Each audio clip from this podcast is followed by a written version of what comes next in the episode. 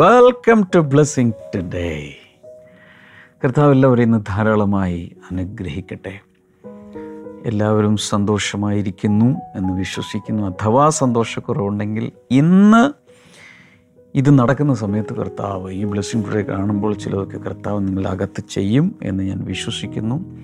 വല്ലാത്ത കാർമേഘങ്ങൾ പോലെ അകത്ത് ഇങ്ങനെ ഷാഡോ ചെയ്ത് നിൽക്കുന്ന നിരാശകളും ഡിപ്രഷനുമൊക്കെ യേശുവിൻ്റെ നാമത്തിൽ മാറിപ്പോകട്ടെ. സന്തോഷമുള്ളവരായി മാറട്ടെ. കർത്താവിൻ്റെ മക്കളുടെ ഏറ്റവും വലിയൊരു അടയാളമാണ് സന്തോഷം. കർത്താവിൻ്റെ മക്കളെല്ലാം സന്തോഷമുള്ളവരാണ്. കാരണം സ്വർഗീയ സന്തോഷത്താൽ നമ്മുടെ ഹൃദയത്തെ നിറയ്ക്കുവാൻ വേണ്ടിയാണ് പരിശുദ്ധാത്മാവ് നമ്മുടെ അകത്ത് വന്നിരിക്കുന്നത്. ഓൾറൈറ്റ്. ഇന്നത്തെ കോ സ്പോൺസേഴ്സ് എറണാകുളത്ത് നിന്ന് Subeena Saleem. Thank you so much Subeena. സുബീനയുടെ വിവാഹം എത്രയും വേഗം നടക്കട്ടെ. എല്ലാവരും എന്നോട് ചേർന്ന് പ്രാർത്ഥിക്കണം. ജോലി ലഭിക്കട്ടെ. മാതാപിതാക്കളുടെ തോളിലെ വേദന യേശുവിൻ്റെ നാമത്തിൽ സൗഖ്യമാകട്ടെ. വെരിക്കോസ് വെയിൻ പൂർണ്ണമായി സൗഖ്യമാകട്ടെ. സഹോദരി സുനിതയുടെ ഫൈബ്രോയിഡ് സൗഖ്യമാകട്ടെ. സ്വന്തമായ ഭവനം ലഭിക്കട്ടെ എന്ന് പ്രാർത്ഥിക്കുന്നു. കൊല്ലത്ത് നിന്ന് മുരളി. കർത്താവെ, താൻ ആത്മീയമായി വളരുവാൻ ഈ ദിവസങ്ങളിൽ സഹായിക്കണമേ. കൊല്ലം ബ്ലെസ്സിംഗ് സെൻറ്റർ അനുഗ്രഹിക്കപ്പെടട്ടെ. അവിടെയുള്ള ശുശ്രൂഷകർക്കായി വിശ്വാസികൾക്കായി പ്രാർത്ഥിക്കുന്നു. അവരെല്ലാവരും ഏറ്റവും അനുഗ്രഹിക്കപ്പെട്ട വർദ്ധിച്ച് പെരുകട്ടെ എന്ന് പ്രാർത്ഥിച്ച് ബ്ലസ് ചെയ്തിരിക്കുന്നു. In Jesus name, amen.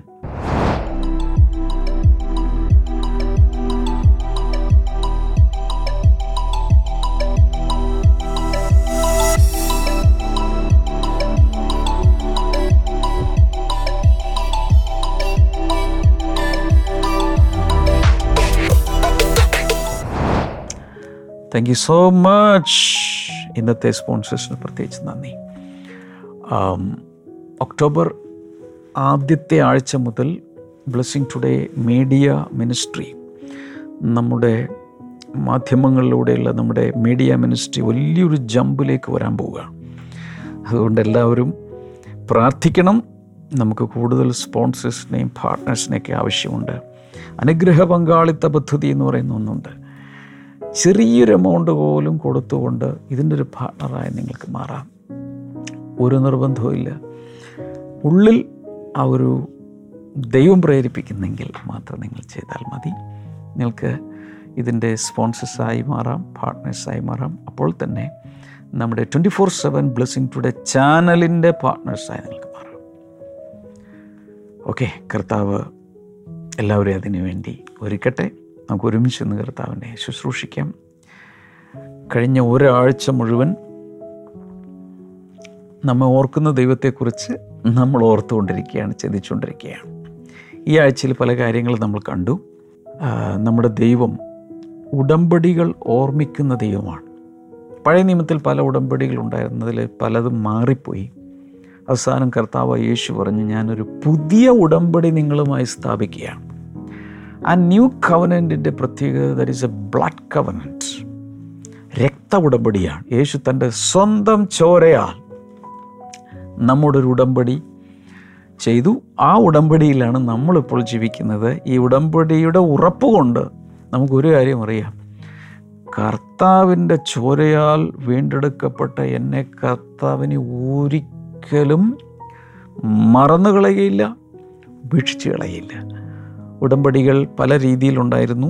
ഉടമ്പടിയുടെ ഓർമ്മയ്ക്ക് വേണ്ടി പലതും ചെയ്തിരുന്നതായിട്ട് ഞാൻ കഴിഞ്ഞ ദിവസങ്ങളൊക്കെ പറഞ്ഞു. അതിൽ പ്രധാനപ്പെട്ട ഒന്നാണ് നോഹയോട് ഉടമ്പടി ചെയ്യുമ്പോൾ ഒരു മഴവില്ല് ആകാശത്തിൽ വിരിച്ചത്.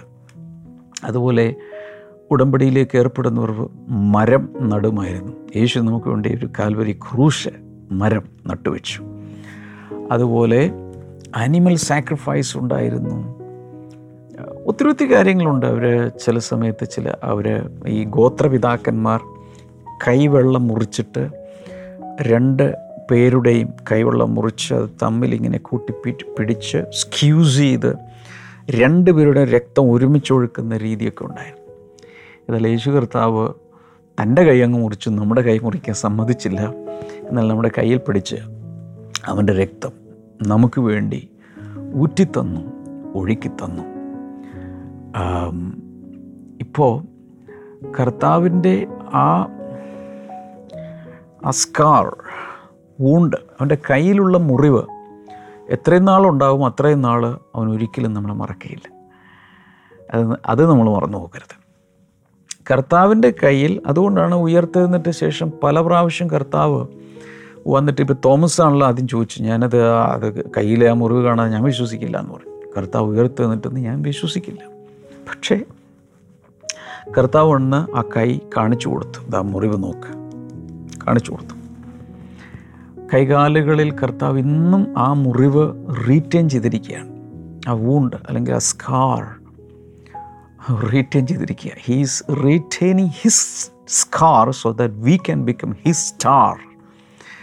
അവന് ഈ സ്കാർ റീറ്റെയിൻ ചെയ്തിരിക്കുന്ന നമ്മളെ സ്റ്റാറുകളാക്കി മാറ്റാൻ വേണ്ടിയിട്ട്, അല്ലെങ്കിൽ നക്ഷത്രങ്ങളാക്കി, അവൻ്റെ നക്ഷത്രങ്ങളാക്കി നമ്മെ മാറ്റാൻ വേണ്ടിയിട്ടാണ്. At the same time Jesus can change all your scars in to stars. മറക്കരുത്. പിന്നെ നമ്മളോട് ഒത്തിരി ഒത്തിരി പരിഗണന നൽകുന്നൊരു ദൈവത്തെക്കുറിച്ച് നമ്മൾ കണ്ടു. 103 സങ്കീർത്തനത്തിൻ്റെ 13 വചനം, 14 വചനം ഇന്നലെ കണ്ടു. 78 സങ്കീർത്തനത്തിൻ്റെ 39 വചനം കണ്ടു. അവിടെയൊക്കെ നാം പൊടിയെന്നും നാം ഒരു മാംസരക്തങ്ങളിൽ അല്ലെങ്കിൽ മണ്ണുകൊണ്ടുണ്ടാക്കിയ പൊടി കൊണ്ടുണ്ടാക്കിയ വീട്ടിൽ കൂടാരത്തിൽ താമസിക്കുന്നവരാണ്, മൺകൂടാരത്തിൽ താമസിക്കുന്നവരാണ് എന്നതിനാൽ മനുഷ്യർക്ക്, പ്രത്യേകിച്ച് ദൈവത്തെ ഭയപ്പെടുന്നവർക്ക് ഒരു പ്രത്യേക പരിഗണന ഉണ്ടെന്നൊക്കെ നമ്മളിങ്ങനെ ഇന്നലെ കണ്ടു. അതൊക്കെ എനിക്ക് വളരെ എൻകറേജിംഗ് ആണ്, ആശ്വാസകരമാണ്. കർത്താവിൻ്റെ ബലഹീനത അറിയുന്നല്ലോ, മനസ്സിലെ ബലഹീനതകൾ അറിയുന്നു. എനിവേ, കർത്താവ് ആ ബലഹീനതകളുള്ള മനുഷ്യരുടെ അവസ്ഥ എന്താണെന്ന് നേരിട്ട് മനസ്സിലാക്കാൻ വേണ്ടി യേശു നമ്മെപ്പോലെ ഒരു ശരീരമെടുത്ത് ഈ ഭൂമിയിൽ വന്ന് നമുക്ക് വേണ്ടി ജീവിക്കുന്നവനാണ്. ഓൾറൈറ്റ്. നമ്മുടെ ജീവിതത്തെക്കുറിച്ച് നോക്കുമ്പോൾ പഴയ നിയമത്തിൽ പ്രത്യേകിച്ച് നമ്മുടെ ജീവിതത്തെക്കുറിച്ച്, മനുഷ്യജീവിതത്തെക്കുറിച്ചുള്ള പല ഭക്തന്മാരുടെയും ഒബ്സർവേഷൻസ് രേഖപ്പെടുത്തിയിട്ടുണ്ട്. അതിലൂടെ പെട്ടെന്നൊന്നും നമുക്കൊന്ന് പോകാം. ഇത് കേൾക്കുമ്പോൾ ആർക്കും നിരാശയൊന്നും തോന്നിയേക്കരുത്, കാരണം മനുഷ്യജീവിതത്തെക്കുറിച്ച് വളരെ അല്പം സങ്കടപ്പെടുത്തുന്ന രീതിയിലുള്ള കാഴ്ചപ്പാടുകളുണ്ട്. ജെനസിസ് 47 ആൻഡ് വേഴ്സ് നമ്പർ 9, ബൈബിളിലെ ആദ്യത്തെ പുസ്തകം ഉൽപ്പത്തി പുസ്തകം 47:9 വചനത്തിലാണ്, Jacob said to Pharaoh, the years of my pilgrimage are 130, my years have been few and difficult, and they do not equal the years of the pilgrimage of my fathers. അദ്ദേഹം പറയുന്നത്, എൻ്റെ ജീവിതകാലം, എൻ്റെ ആയുസ്സിൻ്റെ വർഷങ്ങളൊക്കെ, അവിടെ പറയുന്നത് the years of my pilgrimage, pilgrimage ഒരു തീർത്ഥാടനമാണ്. years of my pilgrimage എന്ന് പറയുന്നത് എൻ്റെ ജീവിതമാകുന്ന ഈ തീർത്ഥാടനം എന്താണെന്ന് അറിയാലോ, ഒരു പുണ്യസ്ഥലത്തേക്കുള്ള യാത്രയാണ്. അതിനല്ലേ നമ്മൾ പിൽഗ്രിമേജ് എന്ന് പറയുന്നത്, പിൽഗ്രിമേജ് അല്ലെങ്കിൽ ഒരു യാത്ര പോകുന്ന ഒരാൾ. The years of my pilgrimage, ഈ ഭൂമിയിലുള്ള എൻ്റെ ഈ തീർത്ഥാടന കാലം അല്ലെങ്കിൽ എൻ്റെ ഈ ജീവിതയാത്ര, ദ ജേണി ഓഫ് ലൈഫ്, അല്ലെങ്കിൽ ഇവിടെ പറയുന്നതനുസരിച്ച് life is a journey, life is just a pilgrimage. Journey എന്ന് പറയുമ്പോൾ അതിനൊരു ആരംഭമുണ്ട്, അവസാനമുണ്ട്. ഒരു യാത്ര പോകുന്നു. ഞാനിപ്പോൾ കൊച്ചിയിലാണ്. കൊച്ചിയിൽ നിന്ന് ഞാനൊന്ന് കാലിക്കറ്റ് വരെ, കോഴിക്കോട് വരെ പോവുകയാണ്. അതൊരു ജേണിയാണ്. അപ്പോൾ നമ്മൾ പ്രാർത്ഥിക്കും, ജേണി മേഴ്സീസിന് വേണ്ടി പ്രാർത്ഥിക്കും, കർത്താവെ കാത്തോളണേ, സൂക്ഷിക്കണേ, ഗമനത്തെയും ആഗമനത്തെയും കർത്താവെ പരിപാലിക്കണമേ, 121 സങ്കീർത്തനത്തിന് പറഞ്ഞിട്ടുള്ളതുപോലെ എന്നെ പരിപാലിക്കണമേ, ദൂതന്മാർ എന്നോടുകൂടെ ഉണ്ടായിരിക്കട്ടെ, നീ എന്നോടുകൂടെ ഉണ്ടായിരിക്കണമേ, അപകടങ്ങളായ അനർത്ഥങ്ങളൊന്നും ഈ വഴിയാത്തിൽ ഉണ്ടാകരുത്, ഇത് സഫലമാക്കി തിരിച്ചു വരാൻ സഹായിക്കണം. ഇങ്ങനെയൊക്കെ നമ്മൾ പ്രാർത്ഥിക്കും. യാത്ര പോകുന്നതിന് മുമ്പ് ഒരു പ്രാർത്ഥന ഉണ്ടല്ലോ. യാക്കോബ് പറയുകയാണ്, my life is a journey, my life is a pilgrimage. അപ്പോൾ കോഴിക്കോട് വരെ പോകുന്ന ഒരു ട്രിപ്പാണ്. തുടക്കമുണ്ട്, അവസാനമുണ്ട്. ഇതുപോലെയാണ് ജീവിതം. It is very short. It has a beginning and it has an end. Life is a journey. Life is a pilgrimage. അപ്പോൾ അദ്ദേഹം പറയുന്നത്, എൻ്റെ ആയുഷ്കാലം വെറും 130 വർഷമുള്ളൂ. നമുക്കിന്ന് ചിരി വരും അത് കേട്ടാൽ. ഇവിടെ 60-ലും 50-ലും 80-ലും ഒക്കെ ആളുകൾ മരിച്ചുകൊണ്ടിരിക്കുകയാണ്. അദ്ദേഹം 130 വയസ്സ്. പക്ഷേ കമ്പയർഡ് ടു ഹിസ് ആൻസസ്റ്റേഴ്സ് അത് കുറവാണ്. തൻ്റെ പൂർവികന്മാർ, ആദാം 930 വർഷം ജീവിച്ചു, നോഹ 900 വർഷം ജീവിച്ചു, എൻ്റെ ഓർമ്മ. മെഥൂശലഹ് 969 വർഷം ജീവിച്ചു. ഇങ്ങനെ പലരും 1000-ഓടടുത്ത് ജീവിച്ച പലരുണ്ട്. അത് വെച്ച് നോക്കുമ്പോൾ, അതുമായി താരതമ്യപ്പെടുത്തുമ്പോൾ യാക്കോബിൻ്റെ ജീവിതകാലം വളരെ കുറവാണ്, 130 വർഷമുള്ളൂ. My years have been few and difficult. എൻ്റെ വർഷങ്ങൾ, എൻ്റെ ആയുസ്, എൻ്റെ വർഷങ്ങൾ വളരെ കുറവുള്ളൂ. And very difficult. വളരെ പ്രയാസമേറിയതാണ്. അറിയാമല്ലോ യാക്കോബിൻ്റെ ജീവിതം. ചെറുപ്പകാലത്ത് താനൊരു ഇരട്ട പിറന്നവനാണ്. തനിക്കൊരു ട്വിൻ ബ്രദർ ഉണ്ടായിരുന്നു, ഏശാവ്. അറിയാമല്ലോ പായസത്തിൻ്റെ കാര്യത്തിലൊക്കെ, ജ്യേഷ്ഠാവകാശത്തിൻ്റെ കാര്യത്തിൽ അവിടെ നടന്ന പ്രശ്നങ്ങളും. ഒരു മോൻ മമ്മി മോനും ഒരു മോൻ ഡാഡി മോനുമായിരുന്നു. അല്ല, ഇസഹാക്കിനെ ഏശാവിനെയായിരുന്നു ഇഷ്ടപ്പെടാനുള്ള കാരണം. ഇടയ്ക്കിടയ്ക്ക് ഹണ്ടിങ്ങിന് പോവും, വേട്ടയാടാൻ പോയി. സൂപ്പർ വേട്ടയിറച്ചി കൊണ്ടുവന്ന് നന്നായി കുക്ക് ചെയ്ത് ഇസഹാക്കിന് കൊണ്ടുപോയി കൊടുക്കും. ഇസഹാക്കാണെങ്കിൽ ആ കാലത്ത് കണ്ണൊക്കെ ഡിമ്മായിരിക്കുകയാണ്. പക്ഷെ ടേസ്റ്റുള്ള ഇറച്ചി കിട്ടുമ്പോൾ തൻ്റെ മകനോടുള്ള സ്നേഹം കൂടുകയാണ്. എന്നാൽ ഒരിക്കൽ പോലും യാക്കോബിൻ്റെ പ്രത്യേകത, താനൊരു കൂടാരവാസി, വീട്ടിൽ നിന്ന് പുറത്തിറങ്ങില്ല. മമ്മി മോന, മമ്മിയുടെ പുറകെ, മമ്മിയുടെ ഡ്രസ്സും പിടിച്ചുകൊണ്ട് കിച്ചണിൽ നടക്കും, അങ്ങോട്ടും നടക്കും, ഇങ്ങോട്ടും നടക്കും. ഇങ്ങനെ ഞാൻ എൻ്റെ ഇമാജിനേഷനിൽ പറയുവാണേ. അവനെ റെബേക്ക അവനൊത്തിരി സ്നേഹിച്ചു. ആരെ?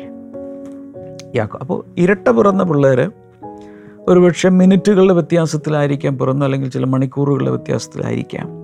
ആദ്യം പുറത്തേക്ക് വന്നത് ഏശാവാണ്. പക്ഷെ പുറകെ വരുന്ന യാക്കോബ് അവൻ്റെ കുതികാലിൽ പിടിച്ചിരിക്കുകയാണ്. അങ്ങനെയാണ് പുറത്തേക്ക് വന്നത്. അപ്പോൾ അതിൻ്റെ അർത്ഥം പുറകെയാണ് വന്നത്. ജനനത്തിൽ തന്നെ ഒരു ഫൈറ്റുണ്ട്. ജനിക്കുമ്പോൾ തന്നെ ഒരു ഫൈറ്റോടുകൂടി ഒരാളുടെ കാലെ പിടിച്ചാൽ വരുന്നേ. അപ്പോൾ ആദ്യം പുറത്തേക്ക് ഇറങ്ങി ഏശാവാണെങ്കിലും യാക്കോബ് ആ മൂത്ത മകൻ്റെ കിട്ടേണ്ടത് ഒരു തരത്തിൽ വസൂലാക്കി. എന്നാൽ മൂത്തയാൾക്ക് ഈ ജ്യേഷ്ഠാവകാശത്തെക്കുറിച്ച് വലിയ കാര്യവുമില്ല. അവന് അതിശ്രേഷ്ഠ അനുഗ്രഹങ്ങൾ, ഏറ്റവും നല്ലതിനെക്കുറിച്ച് അവൻ ബോധേടല്ല. അവനൊരു പാത്രം ചുവന്ന പായസത്തിന്, അല്ലെങ്കിൽ സ്റ്റ്യൂ പോലെയുള്ള എന്തൊരു സാധനമാണ്, ഒരു പാത്രം കൊടുത്തപ്പോൾ ഇതങ്ങ് വിറ്റു. അപ്പോൾ ജ്യേഷ്ഠാവകാശത്തെ അവൻ അഗണ്യമാക്കി.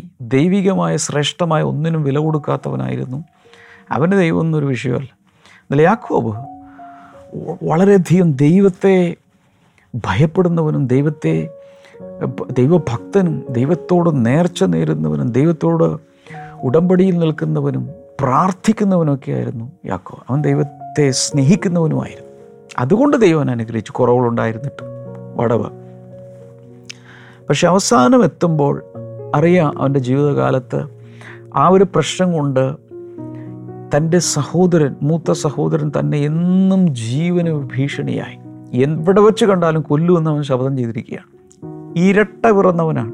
സാധാരണ ഇരട്ട പിറന്നവർക്ക് ഭയങ്കരമായ യൂണിറ്റിയും ഒരുപോലെ എല്ലാം ചെയ്യുന്ന, ഒരേപോലെ ഡ്രസ്സിട്ട് ഒരുപോലെ എല്ലാം ചെയ്യുന്നൊരു സ്വഭാവമാണെങ്കിൽ ഇവിടെ നേരെ ഓപ്പോസിറ്റാണ്. അതിൻ്റെ പ്രധാനമായൊരു കാരണം അപ്പൻ്റെ അമ്മയുടെ പാർഷ്യാലിറ്റി ആണെന്ന് നമുക്ക് വേണമെങ്കിൽ പറയാം. ഒരാളെ അമ്മ എടുക്കുന്നു, ഒരാളെ അപ്പൻ എടുക്കുന്നു. അങ്ങനെയുള്ളൊരു ഫൈറ്റും പ്രശ്നങ്ങളൊക്കെ അവിടെ ഉണ്ടായി. എനിവേ, തൻ്റെ ജീവിതകാലം മുഴുവൻ താനിങ്ങനെ അഭയം തേടി അമ്മയുടെ ബ്രദറുടെ അടുത്ത് പോകുന്നു. എന്ന് വെച്ചാൽ റെബേക്കയുടെ ബ്രദർ ആയിട്ടുള്ള ലാബാൻ്റെ അടുക്കൽ പോകുന്നു. അവിടെ ചെന്ന് ഒരു തരത്തിൽ പറഞ്ഞ ഒരു അടിമയെ പോലെ ആയിപ്പോയി. ഇത്രയോ വർഷങ്ങൾ ജോലി ചെയ്തു, ഒരു മകളെ ഇഷ്ടപ്പെട്ടു. പക്ഷേ കല്യാണം കഴിപ്പിച്ചപ്പോൾ മൂത്തയാളെ കൊടുത്തു. അത് അവിടെ അതിനുശേഷമാണ് അറിയുന്നത്, അവരുടെ രീതികൾ അതാണ്. അതിനുശേഷം ഒരാഴ്ച കഴിഞ്ഞപ്പോൾ ഇളയാളെയും കൊടുത്തു. പക്ഷേ തനിക്ക് വേണ്ട കൂലിയോ ശമ്പളമോ ഒന്നും കൊടുക്കാതെ, പ്രതിഫലം കൊടുക്കാതെ, ഒരു അടിമയെപ്പോലെ അമ്മാവിയപ്പൻ്റെ കീഴിൽ ജോലി ചെയ്തു. ഒത്തിരി ദുരിതം, പകൽ വെയിൽ കൊണ്ടും രാത്രിയിലെ മഞ്ഞുകൊണ്ടും അനേക വർഷങ്ങൾ കഷ്ടപ്പെട്ട് പിന്നീട് അവന് ഒരു ബ്രേക്ക് ത്രൂ ഉണ്ടായി. അവൻ്റേതായ ആട്ടിൻകൂട്ടങ്ങളായി. അപ്പോഴും തൻ്റെ ഇരട്ട പിറന്ന ജ്യേഷ്ഠ സഹോദരൻ തൻ്റെ ജീവന് ഭീഷണിയാണ്. പിന്നെ അത് സെറ്റിലാകുന്നു. ഇങ്ങനെ ജീവിതകാലം മുഴുവൻ വളരെ കഷ്ടതയിലൂടെ പോയ, ഫാമിലി പ്രോബ്ലംസ്, തൊഴിലിൽ പ്രശ്നം, ശമ്പളമില്ലാതെ ജോലി ചെയ്യുന്ന, ഇങ്ങനെയൊക്കെയുള്ള വലിയ കഷ്ടതയിലൂടെ പോയ ഒരു വ്യക്തിയായിരുന്നു യാക്കോബ്. അങ്ങനെ അവസാനം താനിങ്ങനെ സങ്കടപ്പെടുകയാണ്. എൻ്റെ പിതാക്കന്മാരെ പോലെ, എൻ്റെ പിതാക്കന്മാരുടെ അത്രയും ആയുസ് എനിക്കില്ല, വലിയ കഷ്ടപ്പാട്, ഇതിലൂടെ പോയവനാണ് ഞാൻ. നമ്മുടെ ഈ ഭൂമിയിലുള്ള ആയുസ് അല്ലെങ്കിൽ ജീവിതം, it is like a journey. We are just sojourners here, we are pilgrims here. നമ്മളിങ്ങനെ തീർത്ഥാടനത്തിന് വന്നു പോകുന്നത് പോലെ. തീർത്ഥാടനം എന്ന് പറയുന്നത് ഒരു പക്ഷേ 2 ദിവസം, 3 ദിവസം, ഒരാഴ്ച, അങ്ങനെയല്ലേ നമ്മൾ തീർത്ഥാടനത്തിന് പോവുക, ഒരു ഷോർട്ട് ട്രിപ്പാണ്. ഇതുപോലെ ഉള്ളൂ ജീവിതം എന്നാണ് ഈ പറയുന്നത്. മറ്റൊരർത്ഥത്തിൽ പറഞ്ഞാൽ നമ്മൾ ഈ ഭൂമിയിൽ വിസിറ്റ് വിസയിലാണ്, PR ഇല്ല. നമ്മൾ ഇവിടുത്തെ ഒരാൾക്ക് പോലും, ഭൂമിയിൽ ജീവിക്കുന്ന ഒരാൾക്ക് പോലും PR കിട്ടിയിട്ടില്ല. പെർമനൻ്റ് റെസിഡൻസ് ആർക്കും കിട്ടിയിട്ടില്ല. എല്ലാവരും ഒരു കാലഘട്ടം അല്ലെങ്കിൽ ഇത്ര വർഷം ഇവിടെ ജീവിച്ചിട്ട് ഇവിടെ നിന്ന് പോകേണ്ടവരാണ്. സോ അങ്ങനെയുള്ള മനുഷ്യ ജീവിതത്തോട് ദൈവം വളരെ പരിഗണന കാണിക്കുന്നു എന്നാണ് ഞാൻ ഈ പറഞ്ഞു വരുന്നത്. നമ്മുടെ ജീവിതത്തിൻ്റെ അവസ്ഥ അതാണ്. ഇനി Job 7:9, യോബിൻ്റെ പുസ്തകം 7:9. As a cloud vanishes and is gone, so he who goes down to the grave does not return. നമ്മൾ ആകാശത്തേക്ക് നോക്കി നിൽക്കുകയാണെന്നിരിക്കട്ടെ, വീടിൻ്റെ വെളിയിലേക്ക് ഇറങ്ങുക, ആകാശത്തേക്ക് നോക്കുക, നമ്മൾ കാണുന്നത് ഇങ്ങനെ ക്ലൗഡ് ഇങ്ങനെ പോകുന്നത് കാണാം. ചിലപ്പോൾ വൈറ്റ് ക്ലൗഡ്, ചിലപ്പോൾ ഡാർക്ക് ക്ലൗഡ്, ഇതിൻ്റെ രണ്ടിൻ്റെ ഇടയിലുള്ള രീതിയിലുള്ള ക്ലൗഡ്, പല നിറത്തിലുള്ള ക്ലൗഡുകൾ ഇങ്ങനെ പോകുന്നത് നമുക്ക് കാണാം. പക്ഷേ ചില സമയത്ത് ഈ ക്ലൗഡ് ഇങ്ങനെ പോയി നമ്മളിങ്ങനെ നോക്കിക്കൊണ്ടിരിക്കും. കുറച്ച് കഴിയുമ്പോൾ ഈ ക്ലൗഡ് കാണുന്നേ ഇല്ല, എവിടെ പോയി. ആ ക്ലൗഡ് പിന്നെ ഒരിക്കലും കാണാത്ത രീതിയിൽ, ചിലപ്പോൾ കാറ്റടിച്ച് ഈ ക്ലൗഡ് മുഴുവൻ അങ്ങ് ചിതറിപ്പോകുന്നു, അല്ലെങ്കിൽ ആ ക്ലൗഡ് എവിടെയെങ്കിലും എത്തി അതങ്ങ് മഴയായി പെയ്തു പോകുന്നു.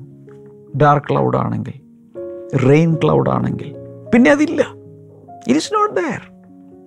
ഇതുപോലെ യോബിൻ്റെ പുസ്തകത്തിലൂടെ പറയുകയാണ്, as a cloud vanishes and is gone, so he who goes down to the grave does not return. ഇതുപോലെ ശവക്കുഴിയിലേക്ക് പോകുന്ന ഒരാൾ ഒരിക്കലും തിരിച്ചു വരുന്നില്ല. ഒറ്റപ്പെട്ട ചില സമയങ്ങളിൽ ലാസറിനെ പോലെ ചിലതിനെ ഉയർത്തെഴുന്നേൽപ്പിച്ചിട്ടുണ്ട്. പക്ഷേ നോർമലി പോകുന്ന ഒരാൾ പിന്നെ തിരിച്ചു വരുന്നില്ല. നോർമലി ഇനി കർത്താവിൻ്റെ കാഹളം മുഴങ്ങുമ്പോൾ എല്ലാവരും തിരിച്ചു വരും, അത് വേറെ കാര്യം. പക്ഷെ ഞാൻ പറയുകയാണ്, ഇപ്പോൾ മാനുഷികമായി നമ്മൾ ചിന്തിക്കുമ്പോൾ നമ്മുടെ പിതാക്കന്മാർ, നമ്മുടെ പൂർവികർ, നമ്മളോട് കൂടെ ഉണ്ടായിരുന്നവർ, അങ്ങനെയുള്ള പലരും ഇങ്ങനെ നമ്മെ വിട്ടു പോകുമ്പോൾ ഉള്ള ആ ഒരു ഒരു ഒരു ഒരു ഒരു ഒരു ഫീലിംഗ് ഉണ്ടല്ലോ, ആ ഫീലിംഗ്, അതായത് man's life vanishes away when he dies. ഒരാൾ മരിക്കുന്നതോടുകൂടി ആളങ്ങ് മറഞ്ഞു പോവുകയാണ്. And people soon forget the dead. മരിച്ചു പോകുന്നവരെ ചിലർക്ക് ഇങ്ങനെ ഓർമ്മ ദിവസം എന്ന് പറഞ്ഞുകൊണ്ട് 7-ാം ദിവസം, ഈ 30-ാം ദിവസം, 40-ാം ദിവസം, പിന്നെ 1 ആണ്ട് കഴിയുമ്പോൾ 2-ാം ആണ്ട്, 3-ാം ആണ്ട്, മെമ്മോറിയൽ ഡേയ്സ് ഒക്കെ ആയിട്ട് ചിലരൊക്കെ ചെയ്യാറുണ്ടെങ്കിൽ പോലും നമ്മൾ മനസ്സിലാക്കേണ്ട ഒരു കാര്യം, പലപ്പോഴും ഒരാൾ മരിച്ചു കഴിയുമ്പോൾ അവരുടെ അവരെ ഓർമ്മിക്കാൻ വേണ്ടി 7-ാം ദിവസമോ, 30-ാം ദിവസമോ, 40-ാം ദിവസമോ, 1 ആണ്ട് കഴിയുമ്പോഴോ അല്ലെങ്കിൽ 2 ആണ്ട് കഴിയുമ്പോഴോ വർഷം തോറുമൊക്കെ ഇങ്ങനെ ചെയ്യുന്നുണ്ടെങ്കിലും പതുക്കെ അവരുടെ ഓർമ്മ ഇല്ലാതായി പോവുകയാണ്. അവർ പിന്നെ പണ്ടൊക്കെ ആണെങ്കിൽ ഭിത്തികളിൽ ഒരു ഫോട്ടോ എങ്കിലും ഇടുമായിരുന്നു. ഇപ്പോൾ ആ രീതിയും കുറഞ്ഞുകൊണ്ടിരിക്കുകയാണ്. എല്ലാം മൊബൈലിലൊക്കെയാണ് ഫോട്ടോകൾ.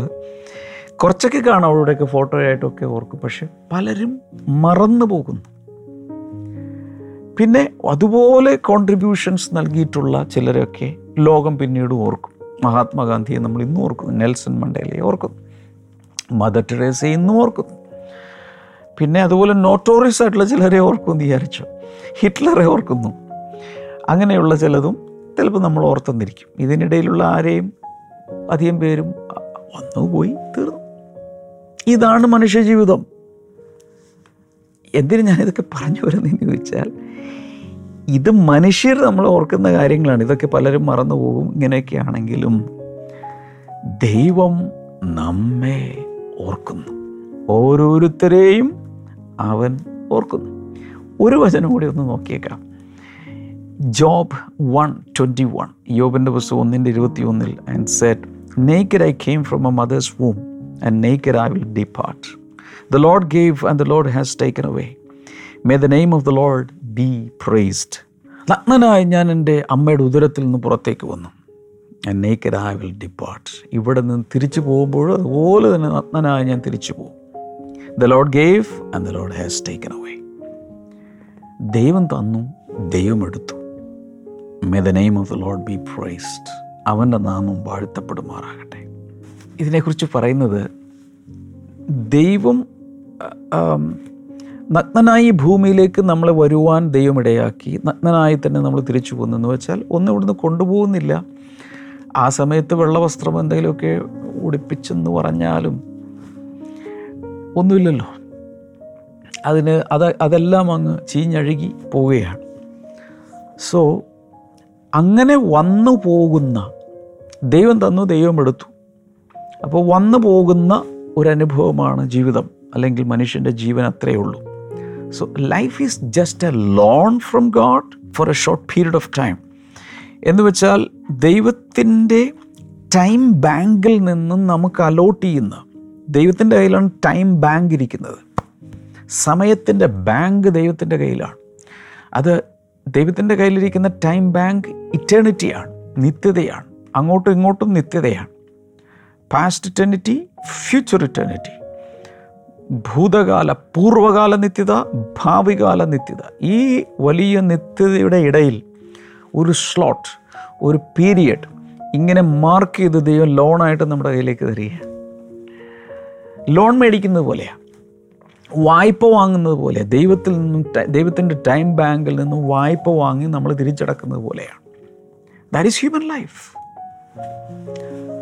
സോ അങ്ങനെയുള്ള ഹ്യൂമൻ ലൈഫ് പലപ്പോഴും പലരും അതിനെ കാണുന്നത് ഒന്നും, ഓഹ് എന്താ മനുഷ്യജീവിതം, but it is too precious. എന്നാൽ വളരെ വളരെ വിലപിടിച്ചതാണ് ഈ മനുഷ്യജീവിതം. ഇതെല്ലാം കൺസിഡർ ചെയ്ത് ദൈവം നമ്മെ ഓർക്കുന്നു എന്നാണ് ഞാനീ പറയുന്നത്. ഇതെല്ലാം കർത്താവ് പരിഗണിക്കുന്നുണ്ട്. എന്നാൽ പോലും ഇതൊക്കെ, ഈ രീതിയിലൊക്കെയാണ് ജീവിതമെങ്കിലും കർത്താവ് നമ്മളതിനെ ഓർത്ത്, അതിനെ കണക്കാക്കി മുന്നിലേക്ക് നമ്മളെ വഴി നടത്തുന്നു. ഇതാണ് കർത്താവിൻ്റെ നമ്മോടുള്ള കൺസിഡറേഷൻ. ഇങ്ങനെയുള്ള മനുഷ്യജീവിതമാണെന്ന് മനസ്സിലാക്കി ദൈവം നമ്മെ സ്നേഹിക്കുന്നു, ദൈവം നമ്മെ കൂടുതൽ മാനമണിയിക്കുന്നു. ആ കൊച്ചു ജീവിതത്തെ മനോഹരമാക്കാൻ കർത്താവ് സകലവും നമുക്ക് വേണ്ടി ഒരുക്കി വയ്ക്കുന്നു. ഇതിനെക്കുറിച്ചുള്ള ചില കാര്യങ്ങൾ കൂടെ എനിക്ക് നിങ്ങളോട് പറയാനുണ്ട്. ഇന്ന് ഞാൻ പ്രാർത്ഥിക്കുന്നതിന് മുമ്പ് ഒന്ന് രണ്ട് കമൻസ്, ഒരു കഴിഞ്ഞ നമ്മുടെ സീരീസുകളെക്കുറിച്ചൊക്കെ പറഞ്ഞിട്ടുള്ള ചിലരുടെ കമൻസ് ഞാൻ ജസ്റ്റ് ഒന്ന് വായിച്ചു കേൾപ്പിക്കാൻ ആഗ്രഹിക്കുന്നു.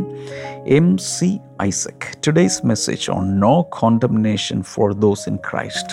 നിങ്ങളൊരുപക്ഷെ ഓർക്കുന്നുണ്ടായിരിക്കും, ക്രിസ്തുവേശ്വരുള്ളവർക്ക് ഒരു ശിക്ഷാവിധിയുമില്ല എന്തിനെ ഫോക്കസ് ചെയ്തുള്ളൊരു എപ്പിസോഡ് കഴിഞ്ഞ സീരീസിൽ നമ്മൾ ചെയ്തിരുന്നു. അതിനെക്കുറിച്ച് പറഞ്ഞ was very enlightening, what a marvellous insight that our past is buried, present hidden and future bright in Christ. God bless Morning Glory. Thank you so much, dear uncle. Then Daisy Isaac anishesham ayichirikkunna onna. We listen to the Morning Glory Blessing series almost every day, എല്ലാ ദിവസവും അനുഗ്രഹത്തെക്കുറിച്ചുള്ള ആ പരമ്പര കാണുമായിരുന്നു. We were immensely blessed by the messages and prayers by Brother Damien and Sister Shema. We also shared some of the links to our contacts and they are also being blessed. ഈ അനുഗ്രഹത്തിൻ്റെ സീരീസിൻ്റെ ചില എപ്പിസോഡുകളൊക്കെ മറ്റുള്ളവർക്ക് കൂടി അയച്ചു കൊടുത്തു. അവരും അനുഗ്രഹിക്കപ്പെട്ടു. May God Almighty continue to bless the ministry. Looking forward to the new series. Regards and praise M C Isaac and family. അവർ കുടുംബമായിട്ട് രണ്ട് ഒപ്പീനിയനും. മറ്റൊരു സഹോദരി അയച്ചത്, the blessing series has been such a great blessing and the conclusion is super to good.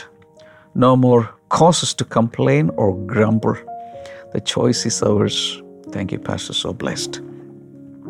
Thank you so much. എല്ലാ കമൻറ്റുകളും അയച്ച് എല്ലാവരെയും കർത്താവ് അനുഗ്രഹിക്കട്ടെ. ഇതിന് ശേഷം നിങ്ങൾക്ക് ഇന്നത്തെ ഇതിലും കമൻറ്റുകൾ നിങ്ങൾക്ക് ടൈപ്പ് ചെയ്തിടാം. ഞാൻ പ്രാർത്ഥിക്കാൻ പോകും. കർത്താവ് ജനങ്ങളെ അനുഗ്രഹിക്കുന്നു. എല്ലാവരും ദയവായി സ്ക്രീനിലേക്ക് കൈനീട്ടി പിടിക്കുക.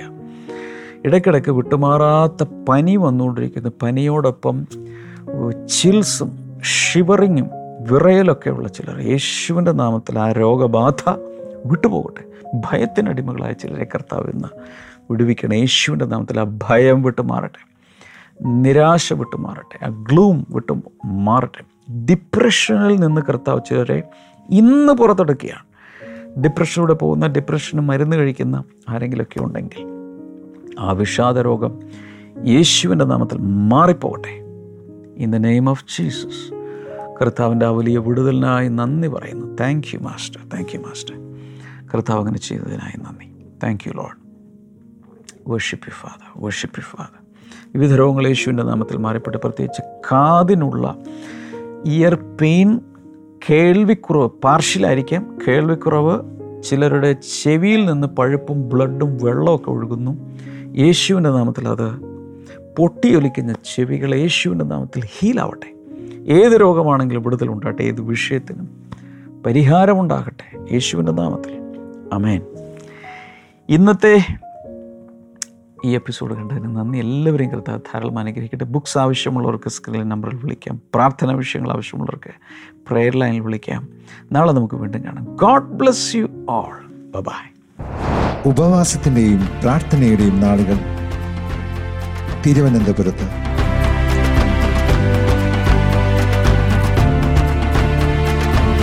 സെപ്റ്റംബർ 21 ബുധനാഴ്ച രാവിലെ 10 മണി മുതൽ ഉച്ചയ്ക്ക് 2 മണി വരെ ബ്രദർ ഡാമിയൻ ശുശ്രൂഷിക്കുന്നു.